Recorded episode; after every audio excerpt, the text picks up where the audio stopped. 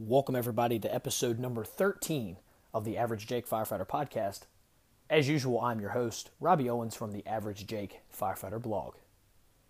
We've got a tremendous interview today with Mauro Porcelli talking about his new book, Surviving the Firehouse. It's a great interview. I think you're really going to like it. Mauro has a ton, a ton, a ton of energy. He is just a tremendous guy to talk to. He is, as you can tell when you listen to the interview, he is just ate up with the fire service. Um, you know, it's just it was a pleasure to interview him, and I want everyone to go out get his book. It's on Amazon, it's on BookBaby, it's everywhere. You can get it on ebook. It's getting ready to be an audio book, and you need to be able to get this thing, hand it to your rookie firefighter because I think it's a valuable conversation that needs to be had. So, without further delay, let's get into the interview with Mauro Porcelli.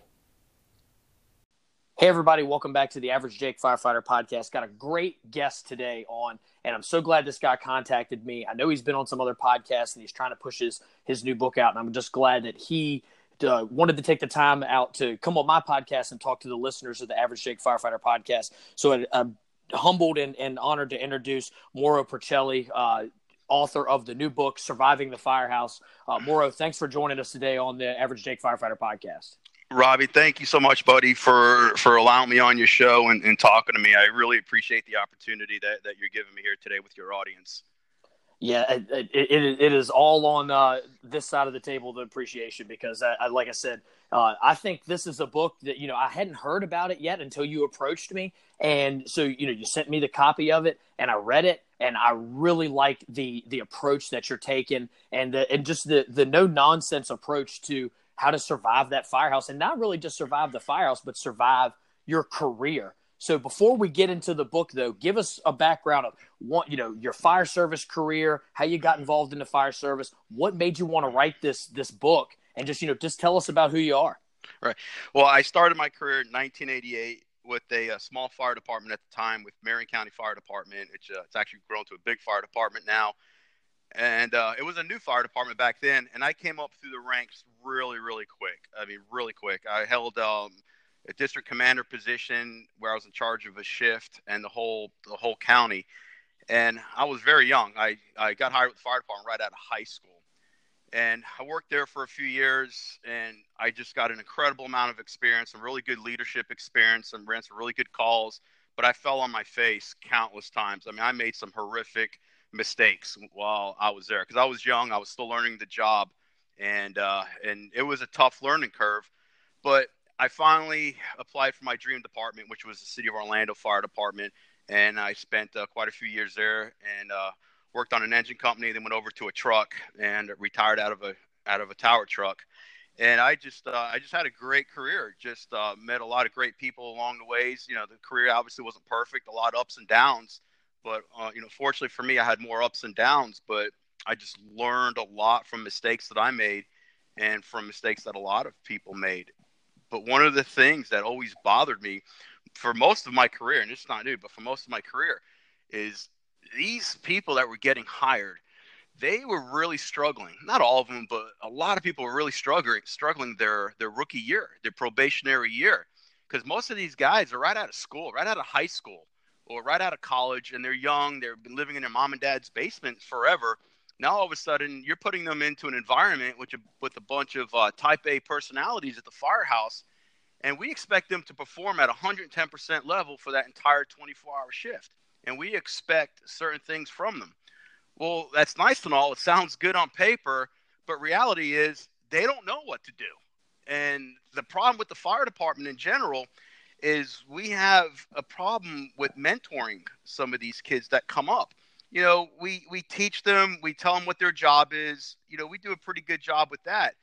But there's a lot more to it than that. These guys fall on their face and instead of us just kicking them and and beating them up, we have to take them under our wing and say, "Hey, this is how you do it. This is what you did wrong." Because there are numerous times over the years I would float out or somebody would float in, and one of the firefighters would say, "Hey, Porcelli, watch out for this guy. You know, he's lazy, you can't trust him, or he's got a bad reputation." I said, "Wow, okay." Well, as the shift is going along, I'm meeting this guy, getting to know him. He's not bad at all. He's just misunderstood. Nobody has helped him and every time he made a mistake, they were beating him up. And so once I sat down with these individuals and tried to guide them and teach them how to do things the right way, man, they ended up being fantastic employees. And I just kind of took that upon myself to try to help out whoever wanted to help. But you have to want to help. That that's the problem. You have to want to help, and and I'm there for you if if you want it. Yeah, absolutely. So so what it sounds like is like you really really embraced that senior firefighter role, that senior man role, and and which is so critical. And especially, I know you know from your previous experience in your smaller fire department where you were a company officer to now where you were, you know, that the firefighter rank in that in that Orlando fire department. So, what? Tell me, you know, what was I guess what was the inspiration for you to just embrace that senior man role? Like, did you have any mentors? Uh, you know that that led you to want to when you move to Orlando stay in that senior firefighter role instead of progressing back up through the ranks through the officership. Because I feel like in today's fire department there's a lot of people that unless they have that gold bar or gold badge they don't feel that they're accomplishing anything. And uh, it's funny it's funny that we're talking about this because I just had this conversation yesterday. We have a lot of guys that they tie their self-worth to that rank right. instead of instead of their instead of what their their product is their their their work on the fire ground or their work in the firehouse. So so give us a little bit of a why you wanted to stay in that senior firefighter role, and why you just embrace that so much. Well, I I love being a firefighter. I I, I really did, and. uh I just I when I was coming up as a firefighter, I had a couple of mentors that helped me out and helped guide me through my career and my mistakes. And then as I moved on to Orlando, um, I had a couple people that that helped me out as well. But what I noticed, it was severely lacking with with a lot of firefighters, where we were not really helping these new people, and and that was that was just a, a really big problem. I was happy at my rank. I, I, was really happy, and I've told all these guys and girls that that come in the fire department. I even wrote about it in the book. I said the biggest mistake you're going to make in your career is if you move up too quick. And that's why I laid out what I think, and it's very subjective, but what I think is a, an appropriate timeline for people to promote up through the ranks. You have to promote up when you're when you're ready. Nobody's going to respect a chief who's only been on for 10 years. I'm sorry, it just doesn't happen. Now, you could be a good company officer after 10 years. There's nothing wrong with that at all. You could be a good en- engineer at six, seven years. That's fine. But to go up much higher than, than a lieutenant at, with just 10, 11 years on, you, you could have all the book knowledge in the world, but you're not going to have the people experience. And that's what I try to tell people. Everybody in our job, they know how to put out a fire. They know how to take a blood pressure. They know how to do all the beautiful things that we do as firefighter, EMT, paramedics. But 80% of our job is personnel management. That is where the disasters happen. That is where the station problems happen. That is where all sorts of problems happen. Is at the is, is, is at the people level. And in order to really get good at that, you have to be at a lower level for many years and understand all these all these grenades that are being thrown at you and being thrown at other people to know, you know, hey, when I become a company officer or a chief, this is what I don't want to do. I'm going to take care of this differently, and you only get that from experience. So I was very happy as as a firefighter. Believe me, I had a I had a great career. You know, I just uh, I really didn't want to be an engineer. Uh, chances are I would have probably been stuck on a rescue for a few years, and I just you know that would have been fine. But I was just really happy where where, where I was at. I felt like I could help more people where I was at. That's outstanding. Because, like I said before, the question was posed. There are so many people today that they they want to, and you're exactly right. They want to race to that next rank. Like they're they're taking the promotional test at three, four years on, and these right. are people with no experience at all.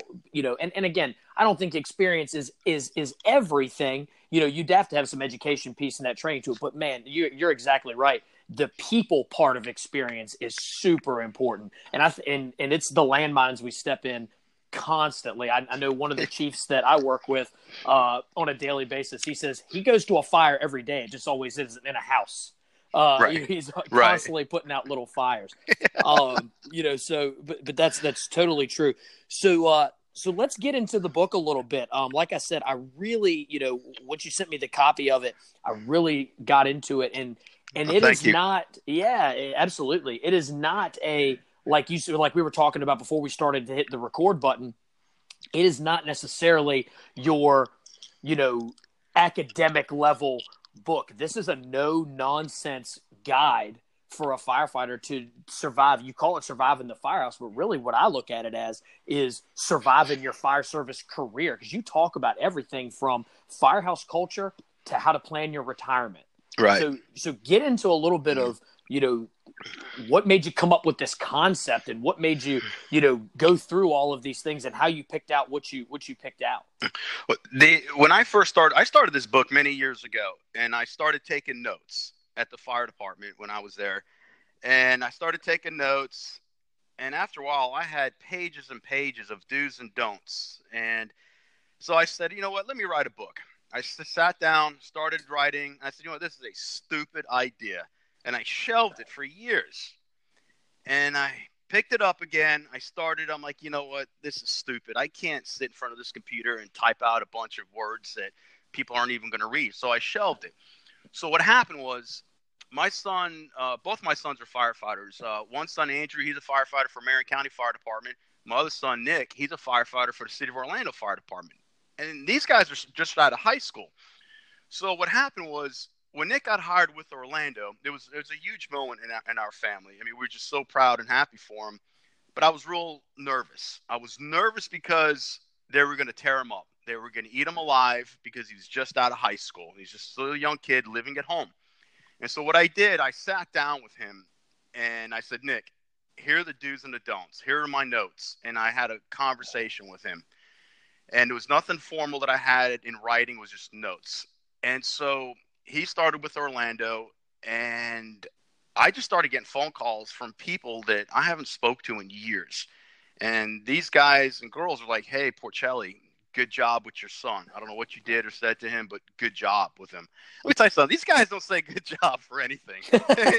yeah, you know, yeah, so yeah, when yeah. they're saying good job, I'm like, wow. So that was like the proof of concept that, that, that I needed. And so I said, you know what? I have to do this. If I could help some kids out, some people out, I need to do it. So I started writing it, but I was only going to write it for rookie firefighters. So as I'm writing the book, I'm like, you know what? There's so many landmines. You're, you're only a rookie for a year, maybe two years, but there's so many landmines after that that these guys tend to self-destruct and implode on. So what I did, I wrote the book from a timeline where you're thinking about going to fire school all the way to thinking about retirement, but with a very heavy emphasis on that probationary year, being a rookie. So I covered everything. The book could have been a thousand pages long, but I had to I had to cut it off at 200 pages so that way people would read it and not look at it as a as a you know War and Peace novel. yeah, it, and, and it is a it is a, you know like you said it's a it's a quick read, um, but it's a valuable read. And and you're right, firefighters we do not hand out praise very well. If, if you get a like if you cook that meal and you if you like you cook a meal, the best thing a lot of times you get is uh is hey this didn't suck. You yeah, know, forget so- it. Right. so yeah th- that is that is tremendous stuff.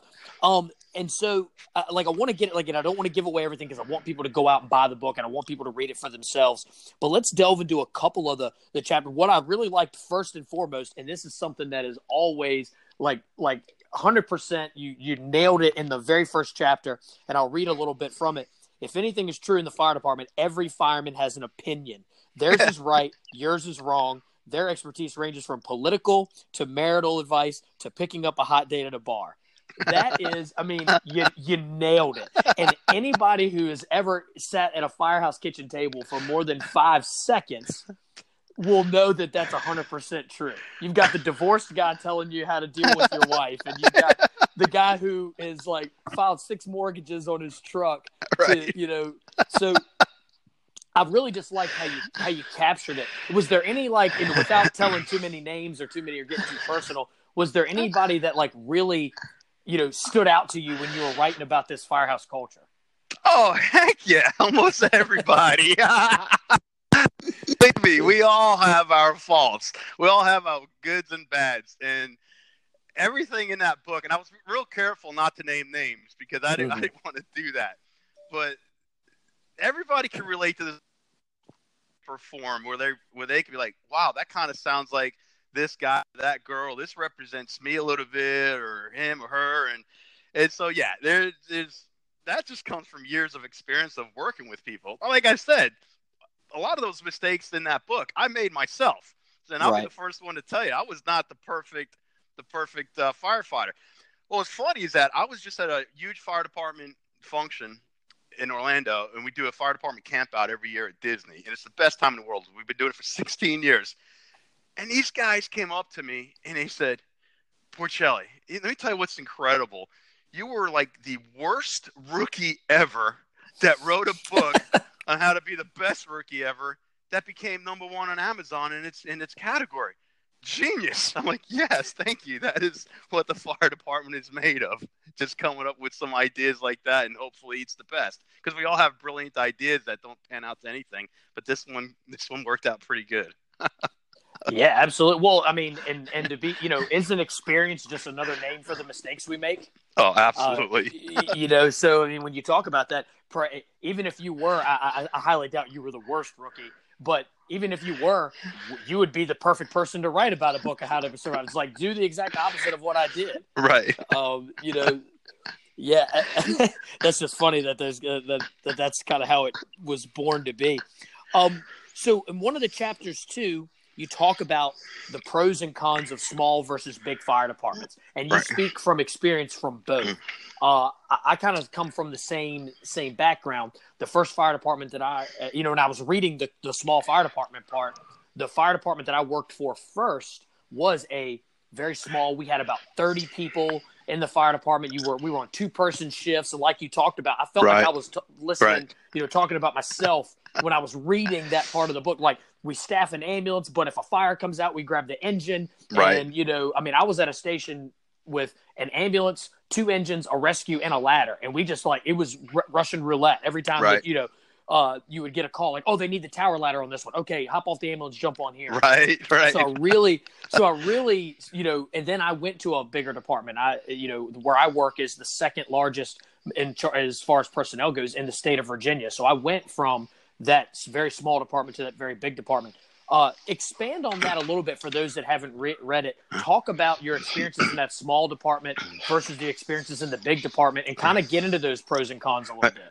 When when I started Marion County, it was only I think 50, 60 people there at the time, and we had a lot of volunteers, but it was mainly 50, 60 career firefighters. And today it's like 500. I mean, it's just it's an incredibly good department today, and it's huge.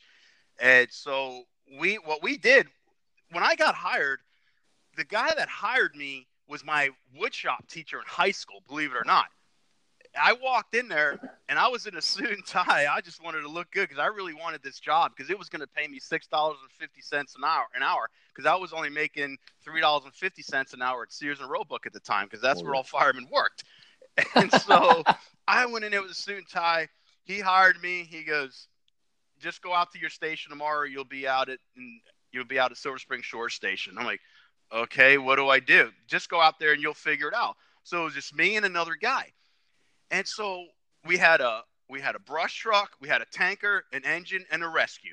And depending on what that call was, you jumped on it. A lot of times we're running back from a from an EMS call to grab a tanker because somebody else had a brush fire or had a house fire that we had to bring them a tanker.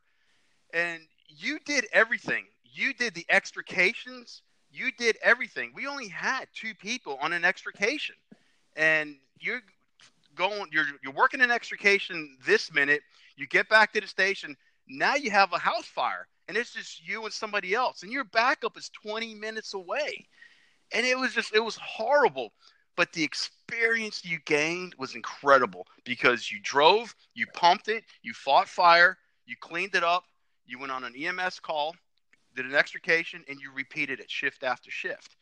And you just you just can't pay for that kind of experience. I mean, it was just just an incredible time. But I was able to take that knowledge with me to Orlando, and like I said, based on some of the mistakes I made, I was able to learn from it. But the smaller departments, it's it's it's it's good if that's what you want.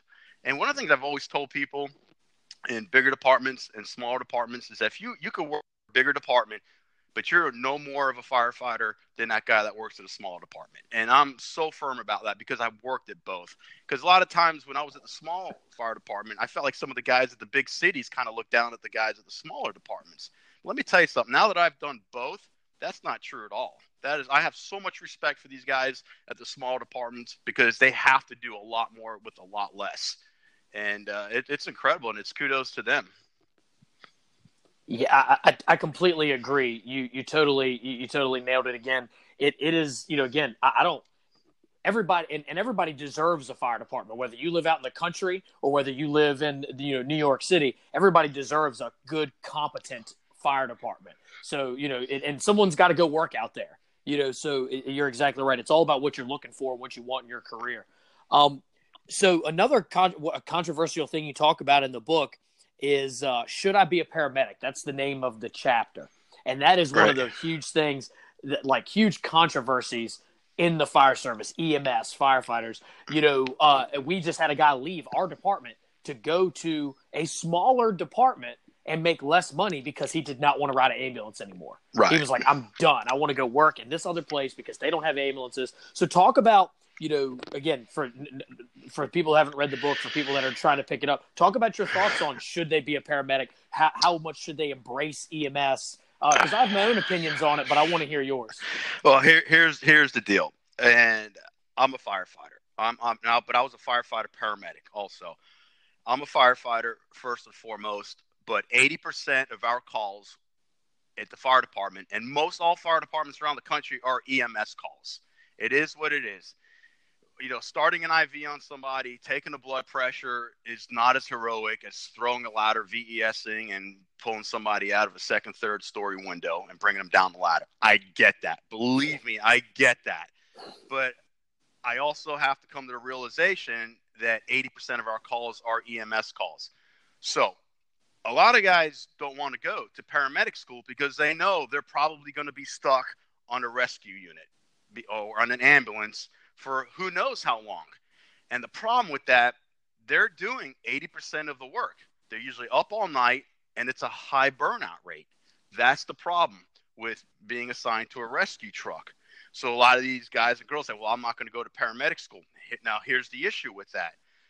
If you want your dream department, you have to go to paramedic school. That will significantly increase your chances of getting on. Because I know here in the state of Florida, pretty much every single fire department is now ALS, Advanced Life Support. They're ALS. The engines, the tower trucks, the rescues, they're all ALS. They all have paramedics on them. And if you want that job, where in Orlando, you're competing with a thousand other people. And if you're just an EMT firefighter, you're significantly going to reduce your chances. So you have to go to paramedic school to land that dream job. Yeah, I know it stinks. We don't want to do it. It's another year of schooling. It's a pain in the butt. But you know what? You have to do it. So let's just say, for example, you don't go to paramedic school. You were you work for that department, or you're that person that got lucky and you got hired as an EMT firefighter. Well, now a lot of fire departments are requiring you to be a paramedic in order to promote to certain positions, in order to get certain raises, et cetera, et cetera. So what I just try to tell everybody now, especially early in your career, just knock it out, get it done. Just get it done, and and you'll be fine. Yeah, you may have to work on that rescue for two, three years, but you know what? I promise you it's going to pay off in the long run. You're going to make more money. It's going to be pensionable. You're going to get more overtime opportunities, but you'll be okay in the long run. I completely agree. I, I you know, again, like you said, I'm a fireman first. Uh, I didn't, you know, I got my EMT just so I could get hired. Right. Uh, but I got lucky and got hired by the my dream department, the one I work for now, without right. being a without being a medic. And I got I'll be quite honest with you, I just got tired. You're 100 percent right. 80 to maybe 80 percent to maybe more of the calls were going on are the EMS call, and I just got tired of being only highly trained for 10% of my job. yeah, yeah I, I, really did. Like I would, I was going on these EMS calls and I'm like, you need a blood pressure taken? You know, I couldn't give meds. I couldn't give, you know, I couldn't intubate someone who needed it. I right. could, you know, but so I just got tired of of being standing in the background. So I was like, you know what? I'm going to go to medic school. I'm, I'm right. going to medic school. So that way I'm highly trained for hundred percent of my job. Right. And I think that's a, that an important thing to bring up too. Yeah, I totally agree because we we are hiring ALS out like gangbusters. Mhm. Like we need it so bad in my in my department. Like if you're a medic, you are going to the top of the list. Uh, Right. But but also I think too, it's such it's what we do now. You know, Right. it is what we do now. So if, if and if you want to be the well-rounded firefighter that can help literally every call you go on, it's Yeah. just something you need to do. You're actually saving a life almost every shift, if not Yeah. multiple times a shift, as a paramedic. I mean, it's just what you do. But we like to think that the firefighters, you know, on the heavy rescues and the truck companies everywhere else are the heroes because they're doing all this life-saving fire stuff. But in reality, the paramedic, the paramedics are the ones saving a lot of lives every shift, multiple times a shift. And you know, we don't like to admit it, but it is what it is. Eh, Yeah, you're you're 100 percent right, and and and I don't think, and, and, again, the whole the whole theme of your book is no nonsense, and I, and you're not you're not blowing any sunshine up anybody's rear. No. end. It, it it can suck on your 20th call of the day. Ah, You know, miserable. Yeah, you're, you're yeah, you're not happy about it, but you are you are interacting with more people on that ambulance, or I you guys call ambulance a rescue. Re- we call them rescues, correct? Yeah. Okay. So like w- whether you're on the whether whatever you call it, you're on that that EMS vehicle. You're impacting more people on a Yeah. daily basis than you. I mean, if we just all waited for fires, it, it, if if fire departments were only fire departments these days, uh, half of us wouldn't even have a job. So, and, and I try to remind people of that too. These fire chiefs, they have to justify. They're under a lot of pressure, a tremendous amount of pressure, to justify their budgets. And the only way to justify it by hiring more people, they can't do it with the fires. They have to do it with the EMS calls because a lot of these fire departments, EMS calls are increasing five to ten percent per year, and that's how they justify. Well, I need a couple more rescues, and that means I have to hire X amount, amount of more people. can't do it with the fires. Yeah, you- you're 100% right. Um, so one of the things else I wanted to talk to you about, and it's funny, I was having this conversation just yesterday at work, uh, and this this other station captain, uh, I'm a station captain in my in my fire department. This other station captain was was talking about his shifts. His lieutenants were having like shift wars with each other, and he and he kind of sat them all down and told them, "Hey man, even if you don't, even if you hate that other shift, you should write them a thank you note at the end of every shift because they're the reason you get to go home in the morning." you know, because if they didn't, because if they didn't come, because my fire department in the very beginning of only had two shifts, so Right. you were working every other day. Oh And wow. now we have three shifts. We have a our system allows us to have like a five day break. He's like, and those other shifts are the reason you get that five day break. right. So you know, if they didn't come to work, you know, so even as much as you hate them, uh, you know, so talk about, and I know you address it a little bit in the book, but talk about, you know, like some some station issues with other shifts, you know, maybe being at a place you don't like, or you know, just talk about how you got through that stuff and, and how you dealt with it. All right, here, here's the deal with shift wars. Shift wars have always existed, existed since the day the fire department was born, and will be there until the day the fire department shuts down permanently, where robots take over. All right, they're not going away. A shift war is a shift war. I was on B shift, and we used to get pissed off at A shift because the kitchen was dirty, the trucks were dirty, this was dirty, they didn't take out the trash, etc. So me being on B shift, I thought we did everything perfect. But C shift would hate us because they felt we did the same thing to them. And this would go back and forth, and now the lieutenants would get into it. So after a while, and it took me many years to figure it out, I said, you know what? This is the fire department. This is part of the fire department. It is never going away. They used to break in our refrigerator. We used to break into their refrigerator. I mean, just all sorts of crazy stuff would happen. But it's not it's not going away. So what what would happen, you know, when you're when you're working as a firefighter, and, and I and I tell people this all the time. One of the biggest mistakes that we make is we want everybody to like us. We want everybody to like us. We want everybody to respect us. The fact of the matter is, there's always going to be that one person out there that just doesn't like you, and you could do everything right. My advice to people is do what you think is right for the department, for your station, your crew, and yourself. And if you do that, then nobody else can get on you about anything, about you being a sellout, being a lazy butt, or whatever. Just do what is right. Because the only thing I cared about when I retired and during my career is I just wanted people to say Porcelli was a good firefighter and he was a good guy. That was it. Because there's nothing else that I could control myself. But there were, you know, two or three people out there, I don't know, maybe more. I just know two or three that couldn't stand me for whatever reason. And I had no idea why. I never did anything to them. But it is what it is. But that's going to happen in, in the fire department. The problem becomes is when you're working at a station where the entire crew doesn't like you. And then that's when you got to look at yourself saying, okay, you're doing something wrong here that you need to straighten out. And that, that, that, that could be a big issue. So when you were going through some of that stuff, uh, was there ever a time where maybe you thought that you you were struggling a little bit with your motivation or your love for the job and and and and how did you and if you did how did you get through that i mean how did, how did you how did you you know what kind of advice would you give to these not even maybe young firefighters maybe a 15 16 year guy 10 year guy that is that is really loves the job but is starting to struggle with you know, I had a guy who I really respect the other day come to me and like, you know, I still love this old girl, but she don't look as good as she used to. Right. So, right. you know, like, how do you how do you get through that? What advice do you give somebody? Because I know I struggle with that. I struggle yeah. with with telling people like because you know, like I don't I don't know what to tell you to make you like this job anymore. Right. You know, so what, what, what would you what kind of advice would you give there?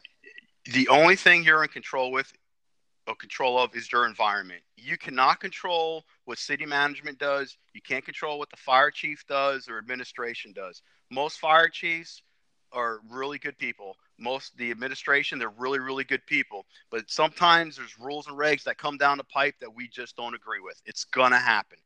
And the worst thing we could do is fight it and buck it and, and fight it even more because you're gonna lose. You have no control over that whatsoever.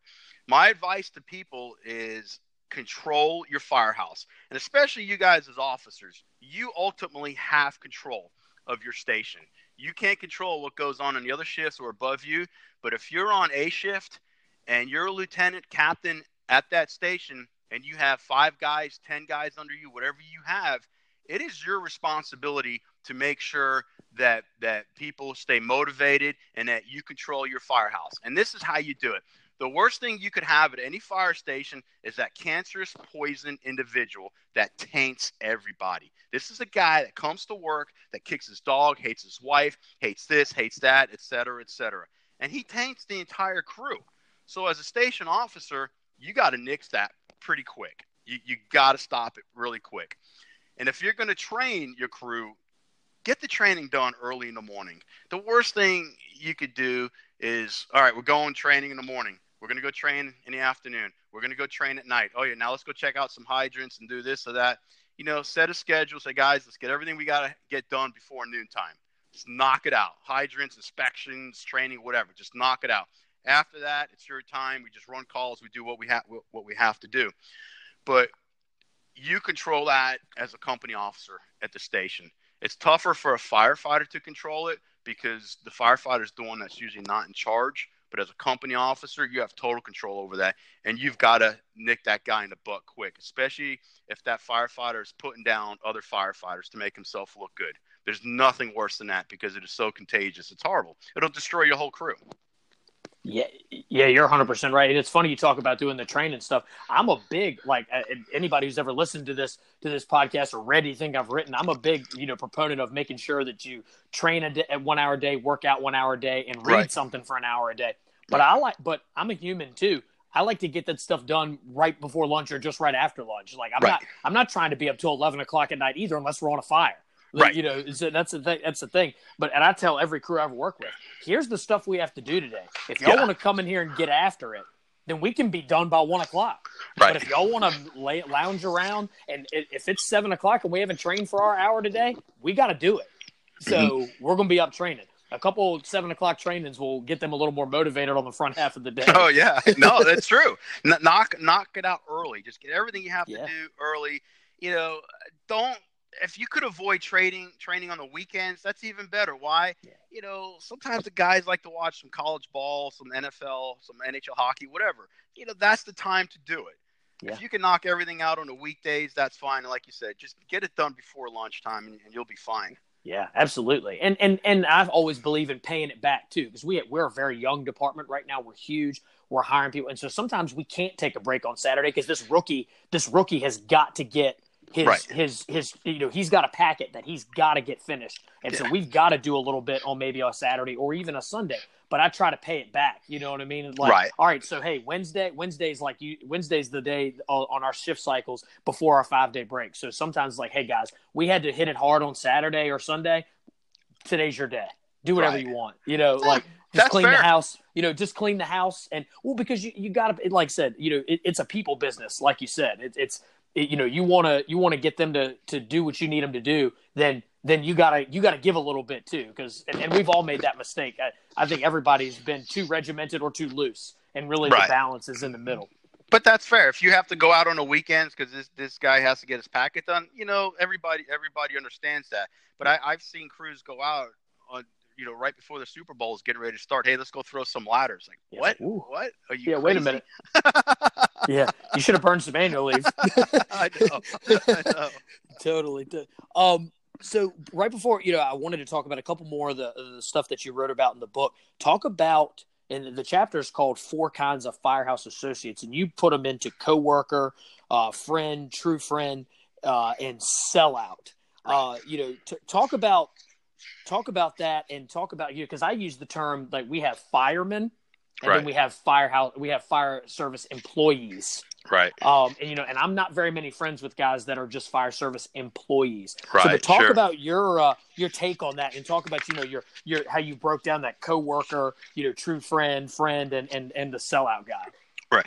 Well, that that coworker, it, it takes you years, years and years in the fire department to realize what category does this individual fall in. And one of the mistakes I made early in my career is that I trusted everybody, everybody, because I thought everybody was just lovable, likable, and that you can tell them anything. But man, was I wrong.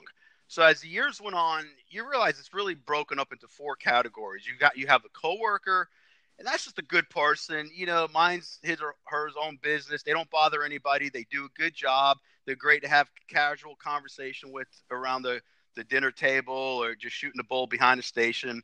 You know, they're fine. You wouldn't want to go on vacations with them or, you know, send them Christmas cards, but they're, good people. You know, you have the friend at the firehouse, which is the second category. And and this is the person that, that you could trust a little bit more. You know, you'll go to fire department functions with them and hang out with them, but you don't tell them your deepest secrets. You don't want to do that. But they're overall good people that you could talk to and vent to. You know, then you have that true friend, which is incredibly rare. And at the end of your career, you're only going to have four or five of these true friends. These are the people you can tell anything to because you know they're not going to run to anybody, to the chief, to the captain, lieutenant, and tell them what you just told them. They're going to keep it to themselves. They're true friends. They are there for you 24 7. They will help you bury the body. They know where the bodies are buried. This is the guy or girl that that that you just treasure and have to keep close to you your entire career because they will be with you for the rest of your life, not just your career. And that's why those people are special. Then you have that fourth category, that sellout dirtbag individual. And when we were editing the book, the editor had to edit out numerous words that I had in there about this person. We went back and forth on it, and I said, "No, we're keeping that in there." And she's like, "No, we can't put, keep that in there." So we had to tone it down. But that sellout person, this is the person that comes to you as your friend, wants to be your buddy.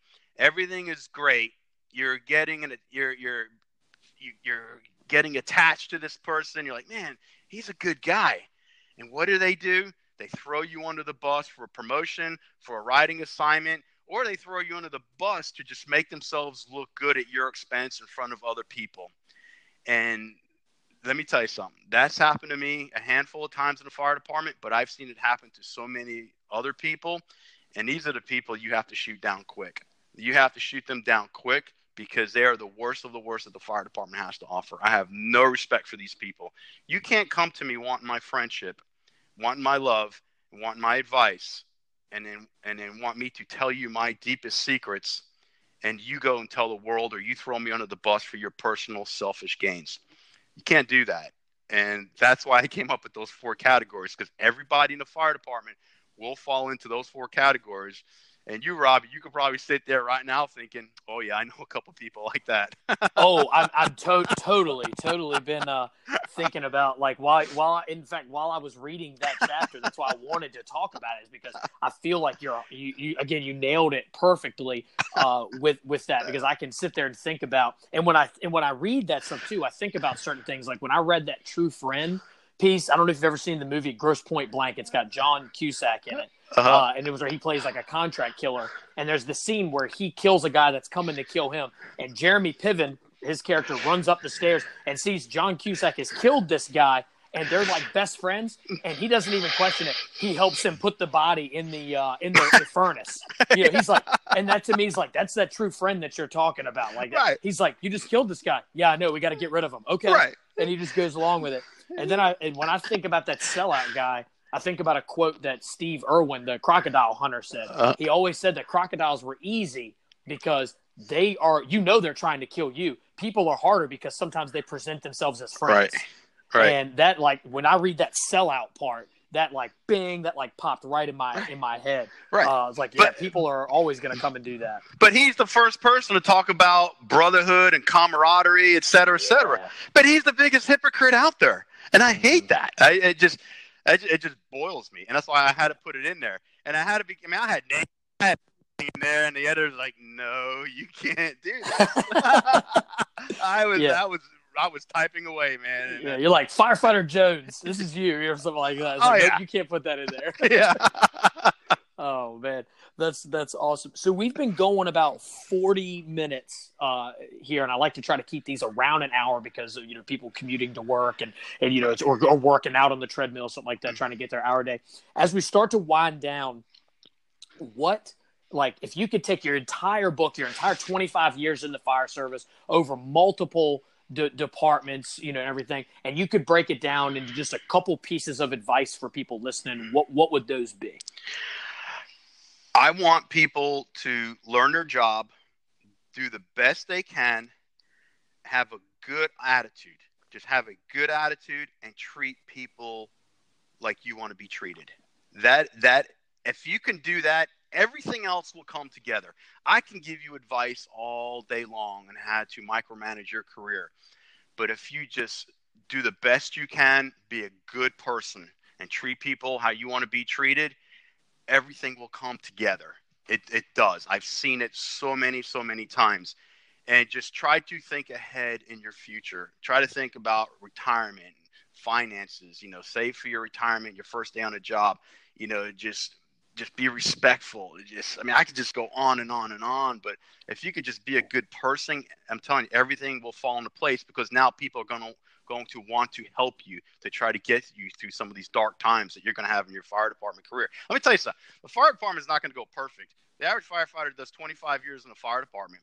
It is not going to go perfect. You're going to be reprimanded. Anybody that can get through the entire career without being reprimanded, man, good for you. Holy cow! I, I wish I could could have done that. But but you're going to go through your career stepping on landmines and have grenades thrown at you. But if you could just be cool about it, maintain your senses about the whole organization, and just stay positive, stay positive with the chiefs, with the administration, with your crew, everything falls into place. And because you're a lot less stressful, and you don't have this this smoke and mirrors in front of you, everything just becomes clear. Just stand back and li- and just watch and listen to other people, and just learn from it. At, powerful words, powerful words, and I think that's something we're all striving to really do, it, it, it, no matter the rank or, or whatever.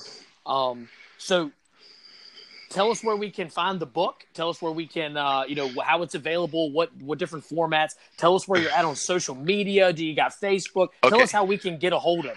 All right, this book right now it's available on Amazon, uh, BookBaby, and Books a Million. There's, it's available 60 outlets being distributed to 70 countries around the world. Amazon is completely sold out right now. Oh, they oh, wow. have a huge backlog that they're trying to get filled. So if somebody wants a book right now, the best thing for them to do, just email me at survivingthefirehouse at gmail.com.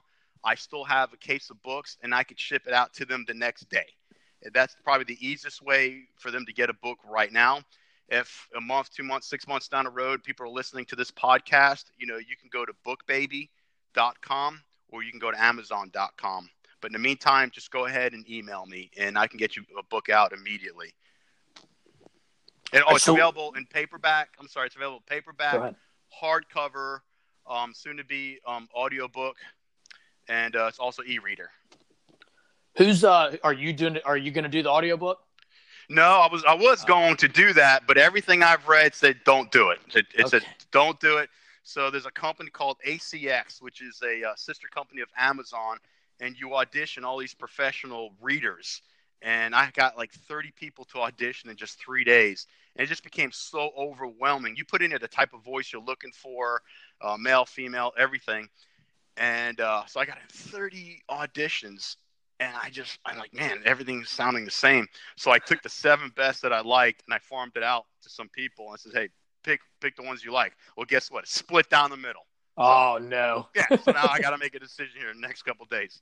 I don't know, man. I, I, think with your with your level of energy and everything, you might be the best person to do it. But that's just my opinion. No, I... uh, you know, like you said at the beginning of the book, everyone's got an opinion.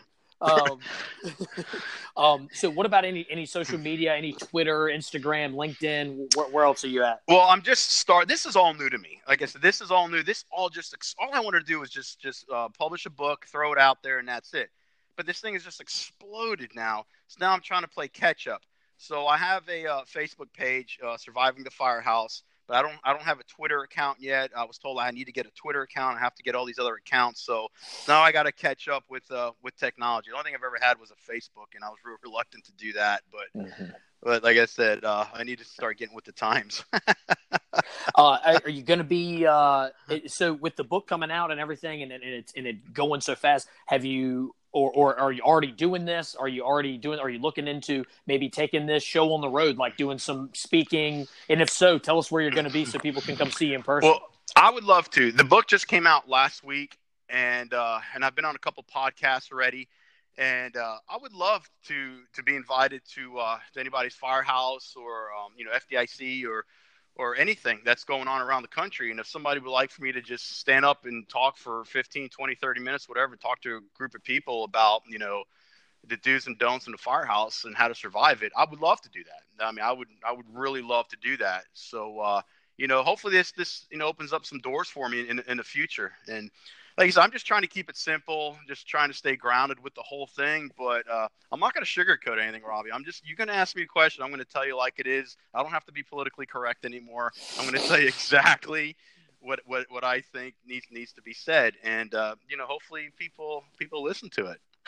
well, well, I know just from just from talking to you today and reading the book, I hope that I hope that you do go that route because I feel like this is something. And again, there's no knock on the firefighters that we're getting today. I think we're getting some tremendous people, and we're getting some people with some some great backgrounds and things other than the fire service. But they need this no nonsense talk before they walk through the door of that firehouse because yeah. it's it, it's not all about them.